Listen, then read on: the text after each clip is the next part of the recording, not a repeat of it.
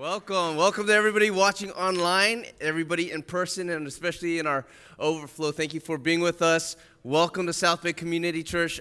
I'm Greg. I'm one of the pastors here, and I get to bring the word to you this morning. I'm excited about that. And I want to start off by asking you to think with me think what is the single greatest word ever? What is the single greatest word ever? Is it serendipity? I like that word. Is it a smorgasbord? Board? Smorgasbord? I can't even say it. Is it doppelganger? Onomatopoeia? What is the single greatest word ever? Well, thanks to a man named Ted McCagg, he runs a blog called Questionable Skills. And over the course of several months, he went through this painstaking process of finding the best word ever. And the way he went about it was he went through the entire dictionary and he picked about 20 to 30 words of the best words for each letter.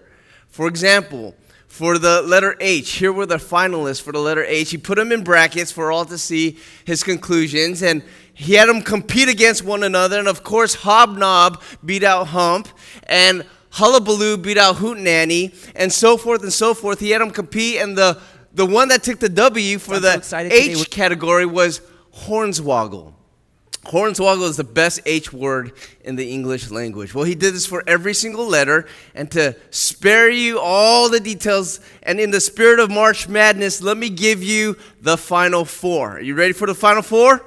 Here's the final four they are gherkin, kerfuffle, diphthong, and hornswoggle. Obviously, these are the four greatest words, and so he narrowed them down to the final two gherkin and diphthong. When he was asked why, why did diphthong beat out hornswoggle, he said, Well, obviously, that silent H in diphthong makes all the difference.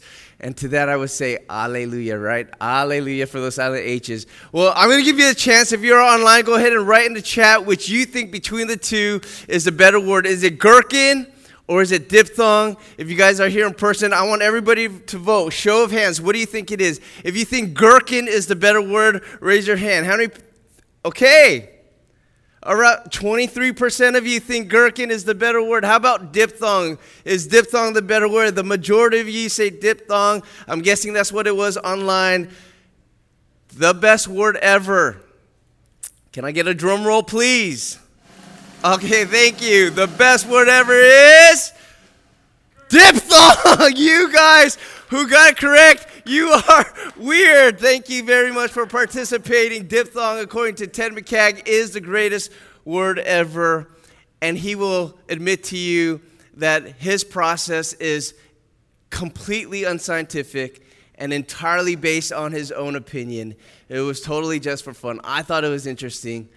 But this morning, I want to share with you today what I truly believe is the greatest word ever. And it's not based on my own opinion, even though it's become my opinion, but I am basing it on the greatness of its impact. It's, and it is the word tetelestai.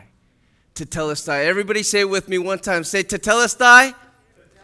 One more time. Tetelestai. Tetelestai. It means in the English, it is finished. It is finished. As Pastor Dave just mentioned, we've been in the series called Last Words, and we're looking at the seven last sayings of Jesus as he hung there on the cross. He uttered out seven different sayings. And if you remember what Pastor Gary taught a couple weeks ago, one of the sayings was Jesus crying out, I thirst. And the Psalms tells us that he was so thirsty that his tongue was stuck to his jaw. And when we do that, you, you could barely speak. It's not comprehensible. And so he's saying, I thirst partly because he was thirsty, but we also believe he needed to say a couple more things before he gave up his spirit. And today I want to share with you those two final things, those two final sayings of Jesus comes from John chapter 19 and Luke 23. In John chapter 19 verse 30, if you have your Bibles, it says this, when Jesus had received the sour wine, he said, tetelestai, it is finished. And he bowed his head and he gave up his spirit. Then Luke tells us in chapter 23, verse 46 Then Jesus, calling out with a loud voice, said, Father, Into your hands I commit my spirit. And having said this, he breathed his last. And it was with these final sayings that Jesus Christ finally gave up his spirit and his life there on the cross. Well, today I want to zoom in and focus on this word, which I believe is the greatest word in all of eternity to tell tetelestai to tell us that. J.C. Ryle says this about it. He says, It is surely not too much to say that of all the seven famous sayings of Christ on the cross, none is more remarkable than tetelestai. A.W. Pink, he was an author and Bible teacher, he said, Eternity will be needed to make manifest all that tetelestai contains. And Charles Spurgeon, he's known as the Prince of Preachers, he says this about the word. He says, It has an ocean of meaning in a drop of language, a mere drop. And it would need all the other words that ever were spoken or ever can be spoken to explain this one word tetelestai. I know who I am. I know I don't have the words eloquent or articulate enough to convey the greatness of this word, but I know the Holy Spirit, He can help us understand the weight of this word. So let's turn to Him. Would you guys pray with me and let's invite Him to teach us now? Uh, Father God, we thank you as we do every day. We thank you for this food, both the food you give us physically and spiritually. Thank you for daily bread, and we pray that we wouldn't live by bread alone, but by every word that comes from the mouth of God. To tell us Tetelestai was a word that came from the very mouth of the Son of God as he hung on the cross. And I pray that we wouldn't let that fly over our heads, that we wouldn't let it pass by too quickly. And I pray that in this moment we would stop and that you would show us the gravity of this word, that you would show us the weight of this word and what it means for us today, how it radically changes our lives, impacts us, and gives us great hope for all eternity. So, Lord, we give this time to you. I pray that nothing I say, no words that come out of my mouth, would be meaningful or deemed successful or shared very far unless they're true and from you. And if they are, I pray that you would take it and plant it deep in our hearts and let us share it to the ends of the earth. So we pray these things in Jesus' name. We all say, Amen. Amen. It is finished. It is finished. The question is, what is it? If it is finished, what is it? And I want to answer that in two ways today. And the first is this if you have your notes, and by the way, I encourage you, online or in person, have a notebook. We don't have outlines right now, but have a notebook or a journal so we can start taking notes and, and go back and look over these things. But here's the first thing I want to share with you it is the work of the Father. It is the work of the Father. Now, I don't know what's up with my kids. My kids, I have three of them Evan, Karis, and Aranea. They do not like to eat.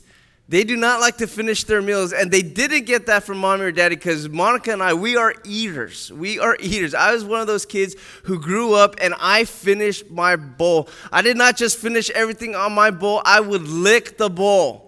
Do we have any bowl lickers in here? Can I get an amen? My brothers, thank you so much.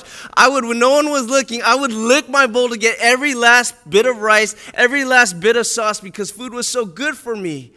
You would look at my my, my middle school picture, you would look at me and say, That boy definitely is a bowl licker.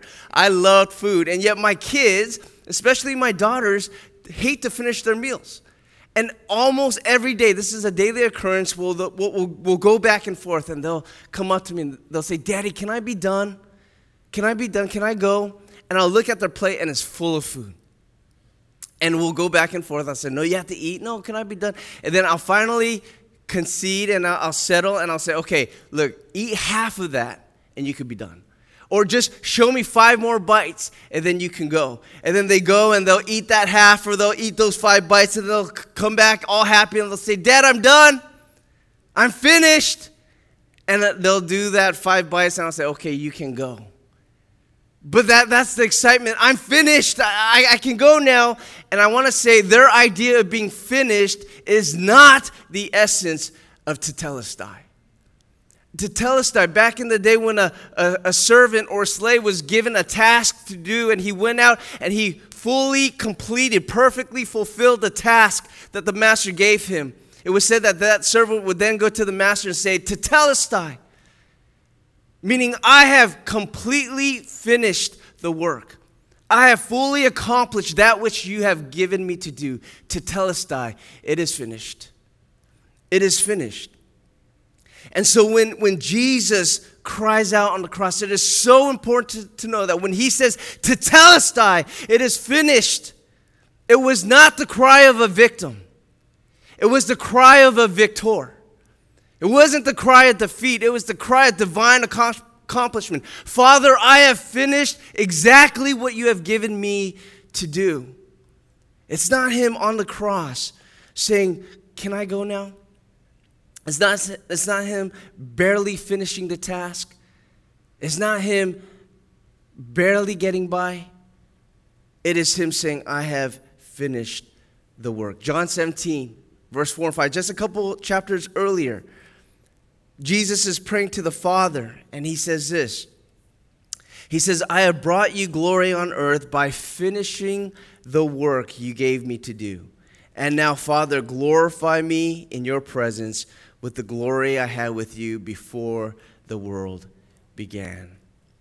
It is finished. What is it? It is the work of the Father, the plan of the Master before time even began. In the Old Testament, throughout time, the Father was making known this plan to send a Messiah. There's been around 300 prophecies of how there would be this Savior, this Messiah who would come, and these servants that God used throughout history would tell and announce the Father's plan of how this Messiah would come, why he would come, how he would live, the manner in which he would go, and they all told of the Master's plan. So you open up your Bibles. You go all the way back to Genesis, and Moses tells us how this Messiah is going to come from the seed of Abraham and he's going to be a blessing to the nations. And then Nathan in 2 Samuel tells us how the one who comes from Abraham will specifically come from the house of David. He's going to establish a throne forever. And Isaiah tells us that, that this Messiah, he's going to be born of a virgin. Micah tells us that this virgin will be born in Bethlehem. Asaph tells us that this one born of Abraham is going to, born in Bethlehem, is going to teach in parables. Isaiah tells us that the one who teaches in parables will also be a miracle worker. And we learn that, that, that Isaiah tells us that this miracle worker will do many things. Zechariah tells us that he will ride into Jerusalem ultimately on a humble donkey. And there he will be sold for 30 pieces of silver. David tells us that none of his bones will be broken. Even though Moses told us back in Numbers that he will be lifted up, foreshadowing the cross, David says, but none of his bones will be broken. And then he tells us in Psalm 22 that though no bones are broken, he will be pierced. And he will be scorned. And lots will be casted for his clothes, and he will thirst. And then Isaiah tells us that he will be wounded but he also says that by his wounds we will be healed.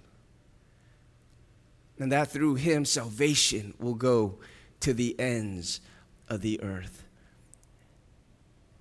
And so when Jesus hangs on the cross, we know that he fulfills not just all of these that I mentioned, but hundreds more about his coming. Then now we realize the greatness of his cry, to tetelestai. It isn't, I kind of sort of fulfilled some of these, Father. Can I go now? It's not, I, I did half of these. May I be dismissed?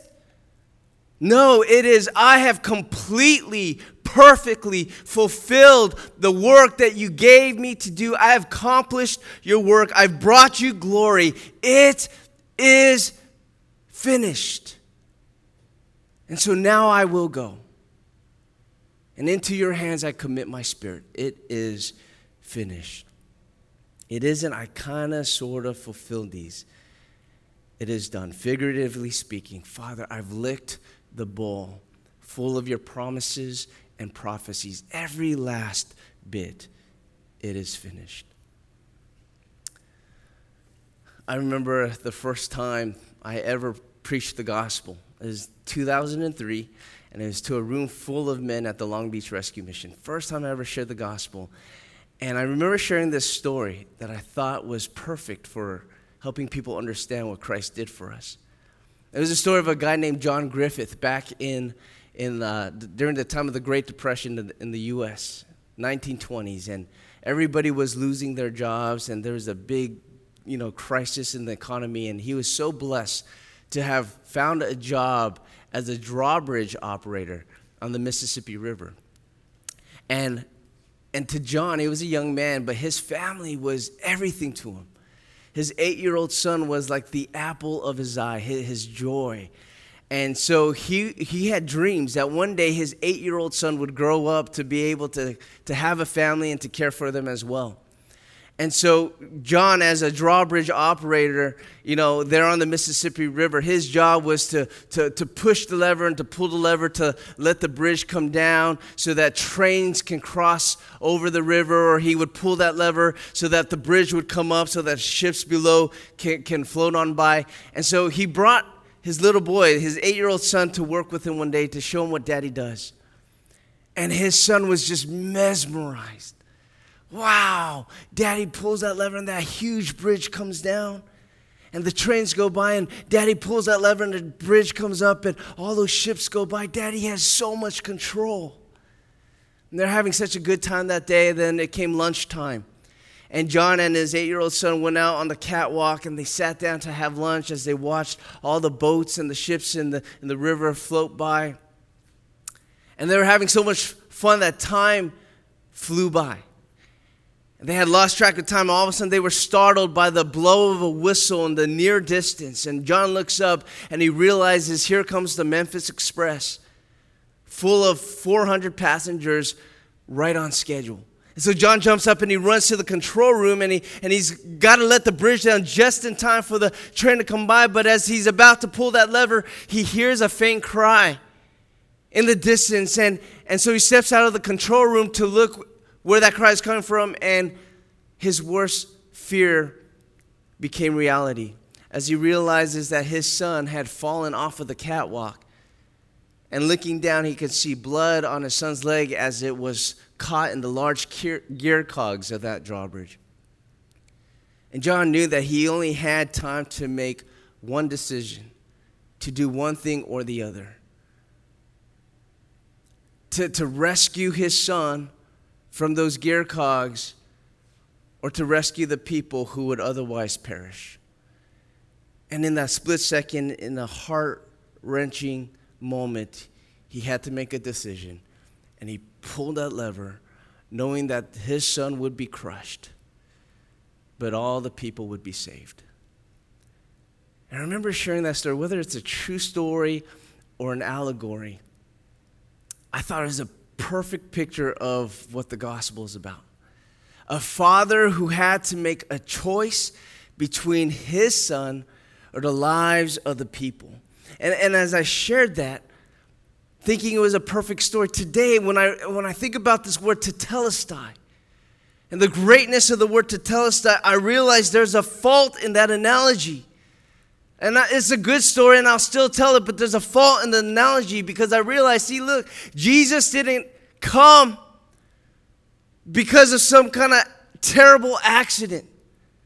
He wasn't the result of some cosmic accident where things didn't go as planned. And these weren't according to the master's plan, and we now have to go to plan B where the father now has to make a choice between his son and the people. No, this is still plan A. And Jesus came to fulfill plan A. This is why Jesus came. Jesus came and he died on purpose, according to the Father's purposes. He came to die so that we may live. This was the master plan. This was the master's plan.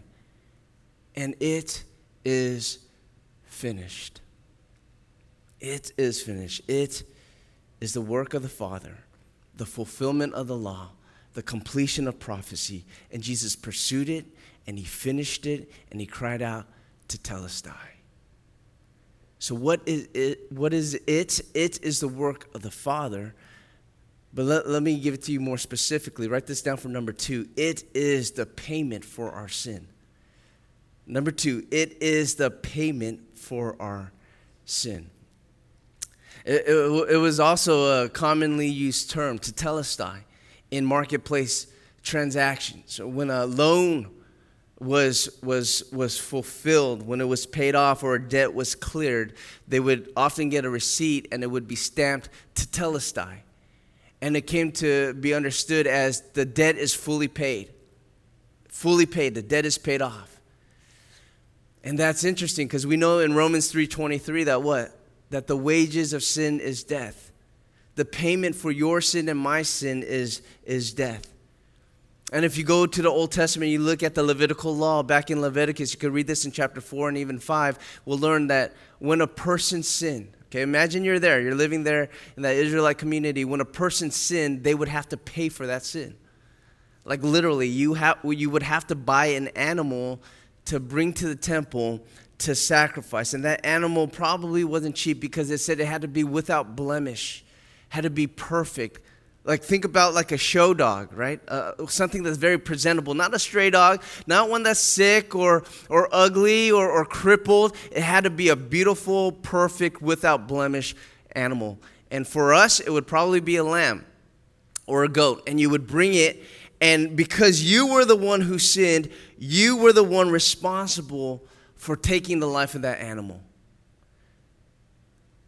You would have to lay your hand on the head of that animal, symbolizing the transfer of your sin or your guilt off of you onto that lamb.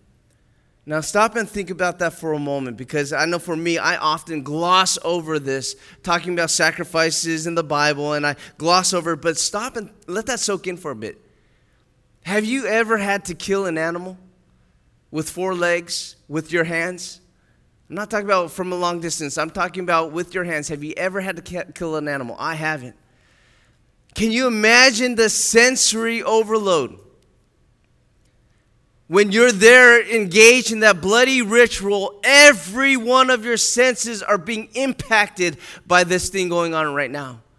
Right? The, the sound of that animal crying or shrieking as you're trying to hold it down the, the feel of it wrestling, trying to get out of your arms, and you having to, to hold it there, maybe even breaking its bones. I don't know. The sight of its blood being drawn by your very hands, you probably had to use some sharp object to, to draw its blood. The smell of raw flesh being burnt up on the altar. Could, could you do that? And I, and I put myself there. Man, I was watching a K drama not too long ago. And there's this one scene where the guy was given a chicken and told to wring the chicken's neck. And I could not watch it. It was, it was a chicken, and, and this is an actor, a, a non fictional character with a stage prop on the other side of a screen telling a fake story, and I could not watch it. Like, I literally turned my head and closed my eyes at the thought that he was gonna break the chicken's neck. Now, could I do that in person? I think of if it were modern day, would I be able to take a beautiful animal like a golden retriever or a German shepherd? And uh, I couldn't. Like, it would be so traumatic for me. Even if I had no emotional connection to that animal, can you imagine the emotional impact, the spiritual impact of having to go through that and taking this animal's life? For what? For what good reason? Because of your sin, because of my sin. It was bringing about the necessity for that animal's death. The Bible says, without the shedding of blood, there's no forgiveness of sin. And some of us, especially if you're an animal lover, is like, what did that animal do? Why, why does God need us to do that to animals? Like, what did they do? What did they do wrong? What did the lamb do wrong? And that's the point. He did nothing wrong. He did absolutely nothing wrong. The lamb is without blame. But he is dying and shedding his blood in your place. That's why we call it a sacrifice. He did nothing wrong. But his blood is shed so that yours wouldn't have to be. Now imagine the frustration of knowing that once this horrific ordeal is over, that you'd probably be back tomorrow or maybe the next week because you're going to sin again.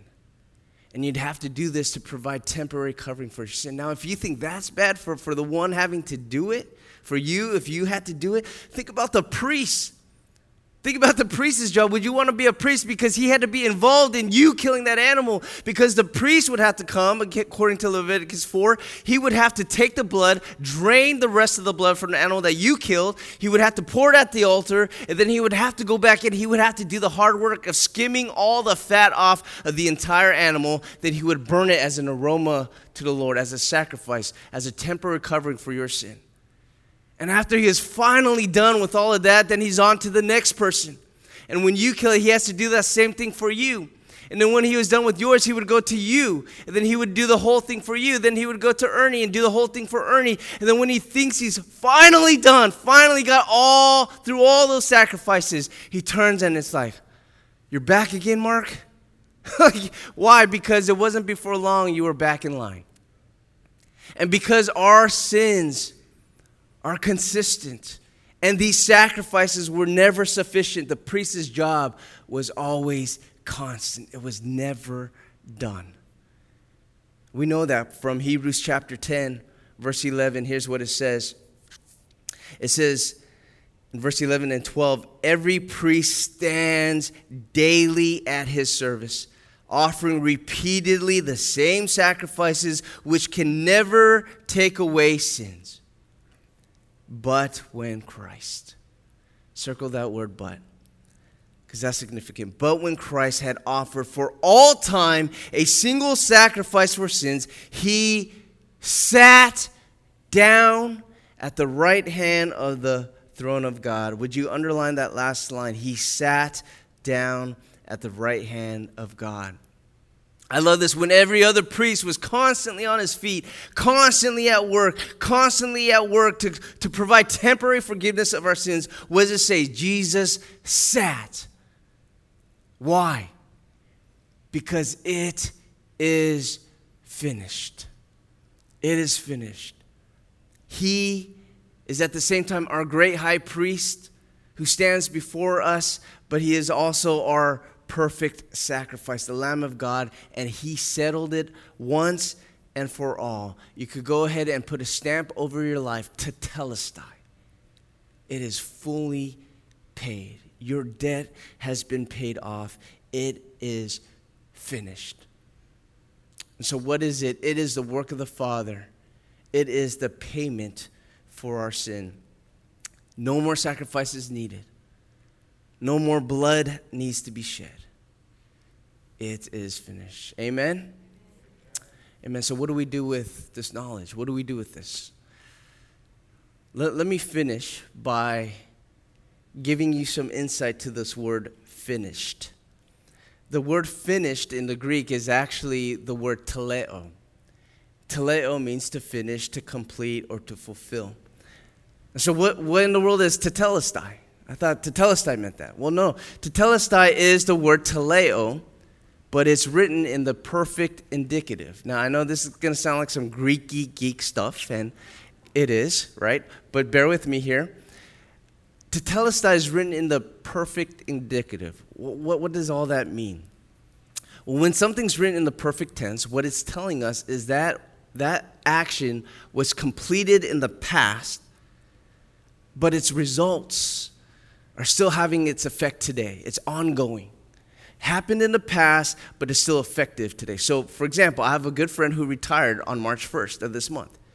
March 1st was his retirement day. He retired on that day, but its effects, the results of that are ongoing. Today, he's retired. Tomorrow, he's retired. 10 years from now, he remains retired. And he's enjoying the effects of that retirement that happened on March 1st. So, completed in the past, ongoingly impactful, effective, to the present. So when Jesus cries out, Tetelestai, it's telling us that it was finished on that day on the cross. He finished the work when he hung on the cross, but its power and its results and its effects still benefit us today and tomorrow and the day after that and 10 years from now. So listen, whatever you did when you were eight, And however you sin this morning at 8, and whatever you do eight years from today, it is finished. It's been forgiven. It's been paid for. Everything we ever do from this point forward is covered by the grace of God. It is finished. No work needs to be done. The work is finished. No blood needs to be paid. The payment is complete. Completed on the cross. Effective today and forevermore. So, what's our takeaway? What do we take away from this? Can I make a suggestion and can I challenge you, church? Start worshiping Him today. In fact, write this down. This is the takeaway. Here's the takeaway the work is finished. Let worship begin. The work is finished. Let worship begin. And when I say worship, I'm not just talking about singing, I'm talking about living. I'm talking about breathing. I'm talking about singing. I'm talking about speaking. I'm talking about sharing. I'm talking about loving. Whatever you do, let it all be done as your worship to, to Jesus Christ, the Lamb who was slain for you and for me, who paid it all on the cross. Let it all be done as worship. Let's turn from our sin and sin no more and let's live for Him. He died for you. So live for Him. The work is finished. Let worship begin today. A couple years ago, my, my family and I, we got to spend a week up north at a summer conference called Mount Hermon up in Santa Cruz. And I know some of you here are familiar with Mount Hermon, and it was a great week at the camp. And at the end of the camp, when we were about to drive down to LA, we were told by many people at the camp, you have to stop by the steakhouse on the Central Coast called Jocko's. You have to stop by Jocko's. It has the best ribeye. And I'm a ribeye guy. I love ribeye. My wife loves a good ribeye as well. I told you at the beginning of this message that we're eaters. We're eaters, so we weren't going to pass up this opportunity. And so when we drove into town and we got to Jocko's, we went to town. I mean, we, we really, we ordered, we weren't going to hold back because this was going to be a special treat. We ordered the, the soup and the salad and the sides, the appetizers, we got our sodas. And most importantly, I got my Spencer ribeye. My Spencer ribeye that was cooked over a red oak pit. And, and my wife got the Spencer as well. And we ordered our kids uh, their, their meals. And we, we just went and we enjoyed that meal. We weren't going to hold back. Well, later in that uh, evening, the, the waitress comes to our table and she says, Your meal has been paid for. She says, Somebody called in, gave us their credit card number, and the entire meal has been paid for. And our jaws dropped. Like, what? Because we ordered a lot. like, we went to town. I'm not even joking. We ordered a lot. Said, Everything's been covered. The, the, the soup, the salad, the sides, the appetizers, the sodas, everything we ordered, everything we had eaten up to that point had been paid for. So, how do you think we responded when we knew that everything was going to be covered? So, can I get an ice cream and a lava cake and a tiramisu and a cocktail, please? Right? No! No, at that point, we were so deeply thankful. Even if I wanted cake, if I had room for a cake, I wasn't going to take advantage of the graciousness that had been shown to us. Like, we are so thankful. How can you pay for all this? I'm not going to take advantage anymore. And so my wife and I immediately were texting the person, thanking them from our, from our hearts, and we're talking about how do we, how do we pay them back? How, how, do, how, do we, how, do, how do we respond to this grace that's been shown to us? Jesus died for you. It's been fully paid. And so Paul tells us in Romans 6 1 and 2, he says, What shall we say then? Shall we go on sinning so that grace may increase? By no means. We are those who have died to sin. How can we live in it any longer? How can we take advantage of the grace that's been shown to us and continue comfortably sinning? He died for you. So live for Him. The work is finished.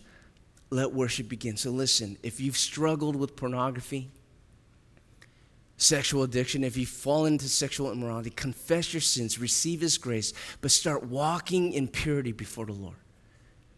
If you've cheated anybody, financially, competitively, maritally, confess that before the Lord. It's been paid for, but start walking in integrity, in faithfulness, in honesty before the Lord and before others. If you've acted out of your jealousy or your envy, you've coveted your neighbor, confess that and know that it's covered, but now walk before the Lord and know that your worth is in Him. Find your value in Christ Jesus. If you made mistakes out of your anger or your hatred or your frustration or your impatience, confess that. Receive His grace. Know that it's been paid for, but now experience His joy, His love, His peace, His patience. The work is finished. So let worship begin. He died for you. Let's live for him. Amen? Amen. Would you guys bow your heads and let's pray? Father God, thank you so much.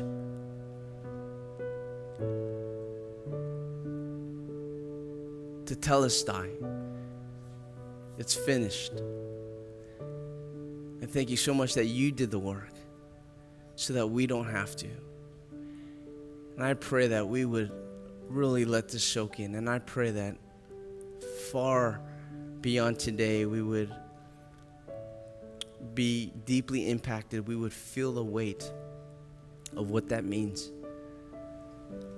I pray that you would help us to sin no more. Just kind of like you told that woman caught in adultery. You didn't judge her, you showed her grace.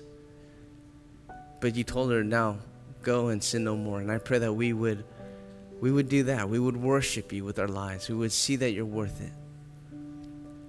And so, Lord, thank you so much for the work on the cross. I want to give you a moment as your eyes are closed and your heads are bowed. There may be some of you, maybe you're watching online or maybe you're here in this room and you've never put your faith in Jesus and you don't know if the things that you've done in the past has been forgiven or not.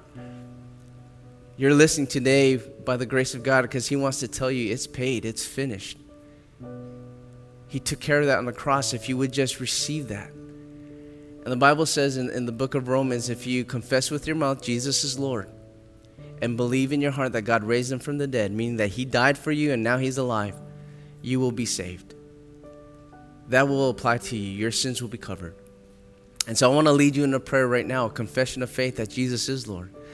And so I'll pray a prayer out loud. You could just pray in your heart as if it were your own prayer, talking to God yourself. But pray something like this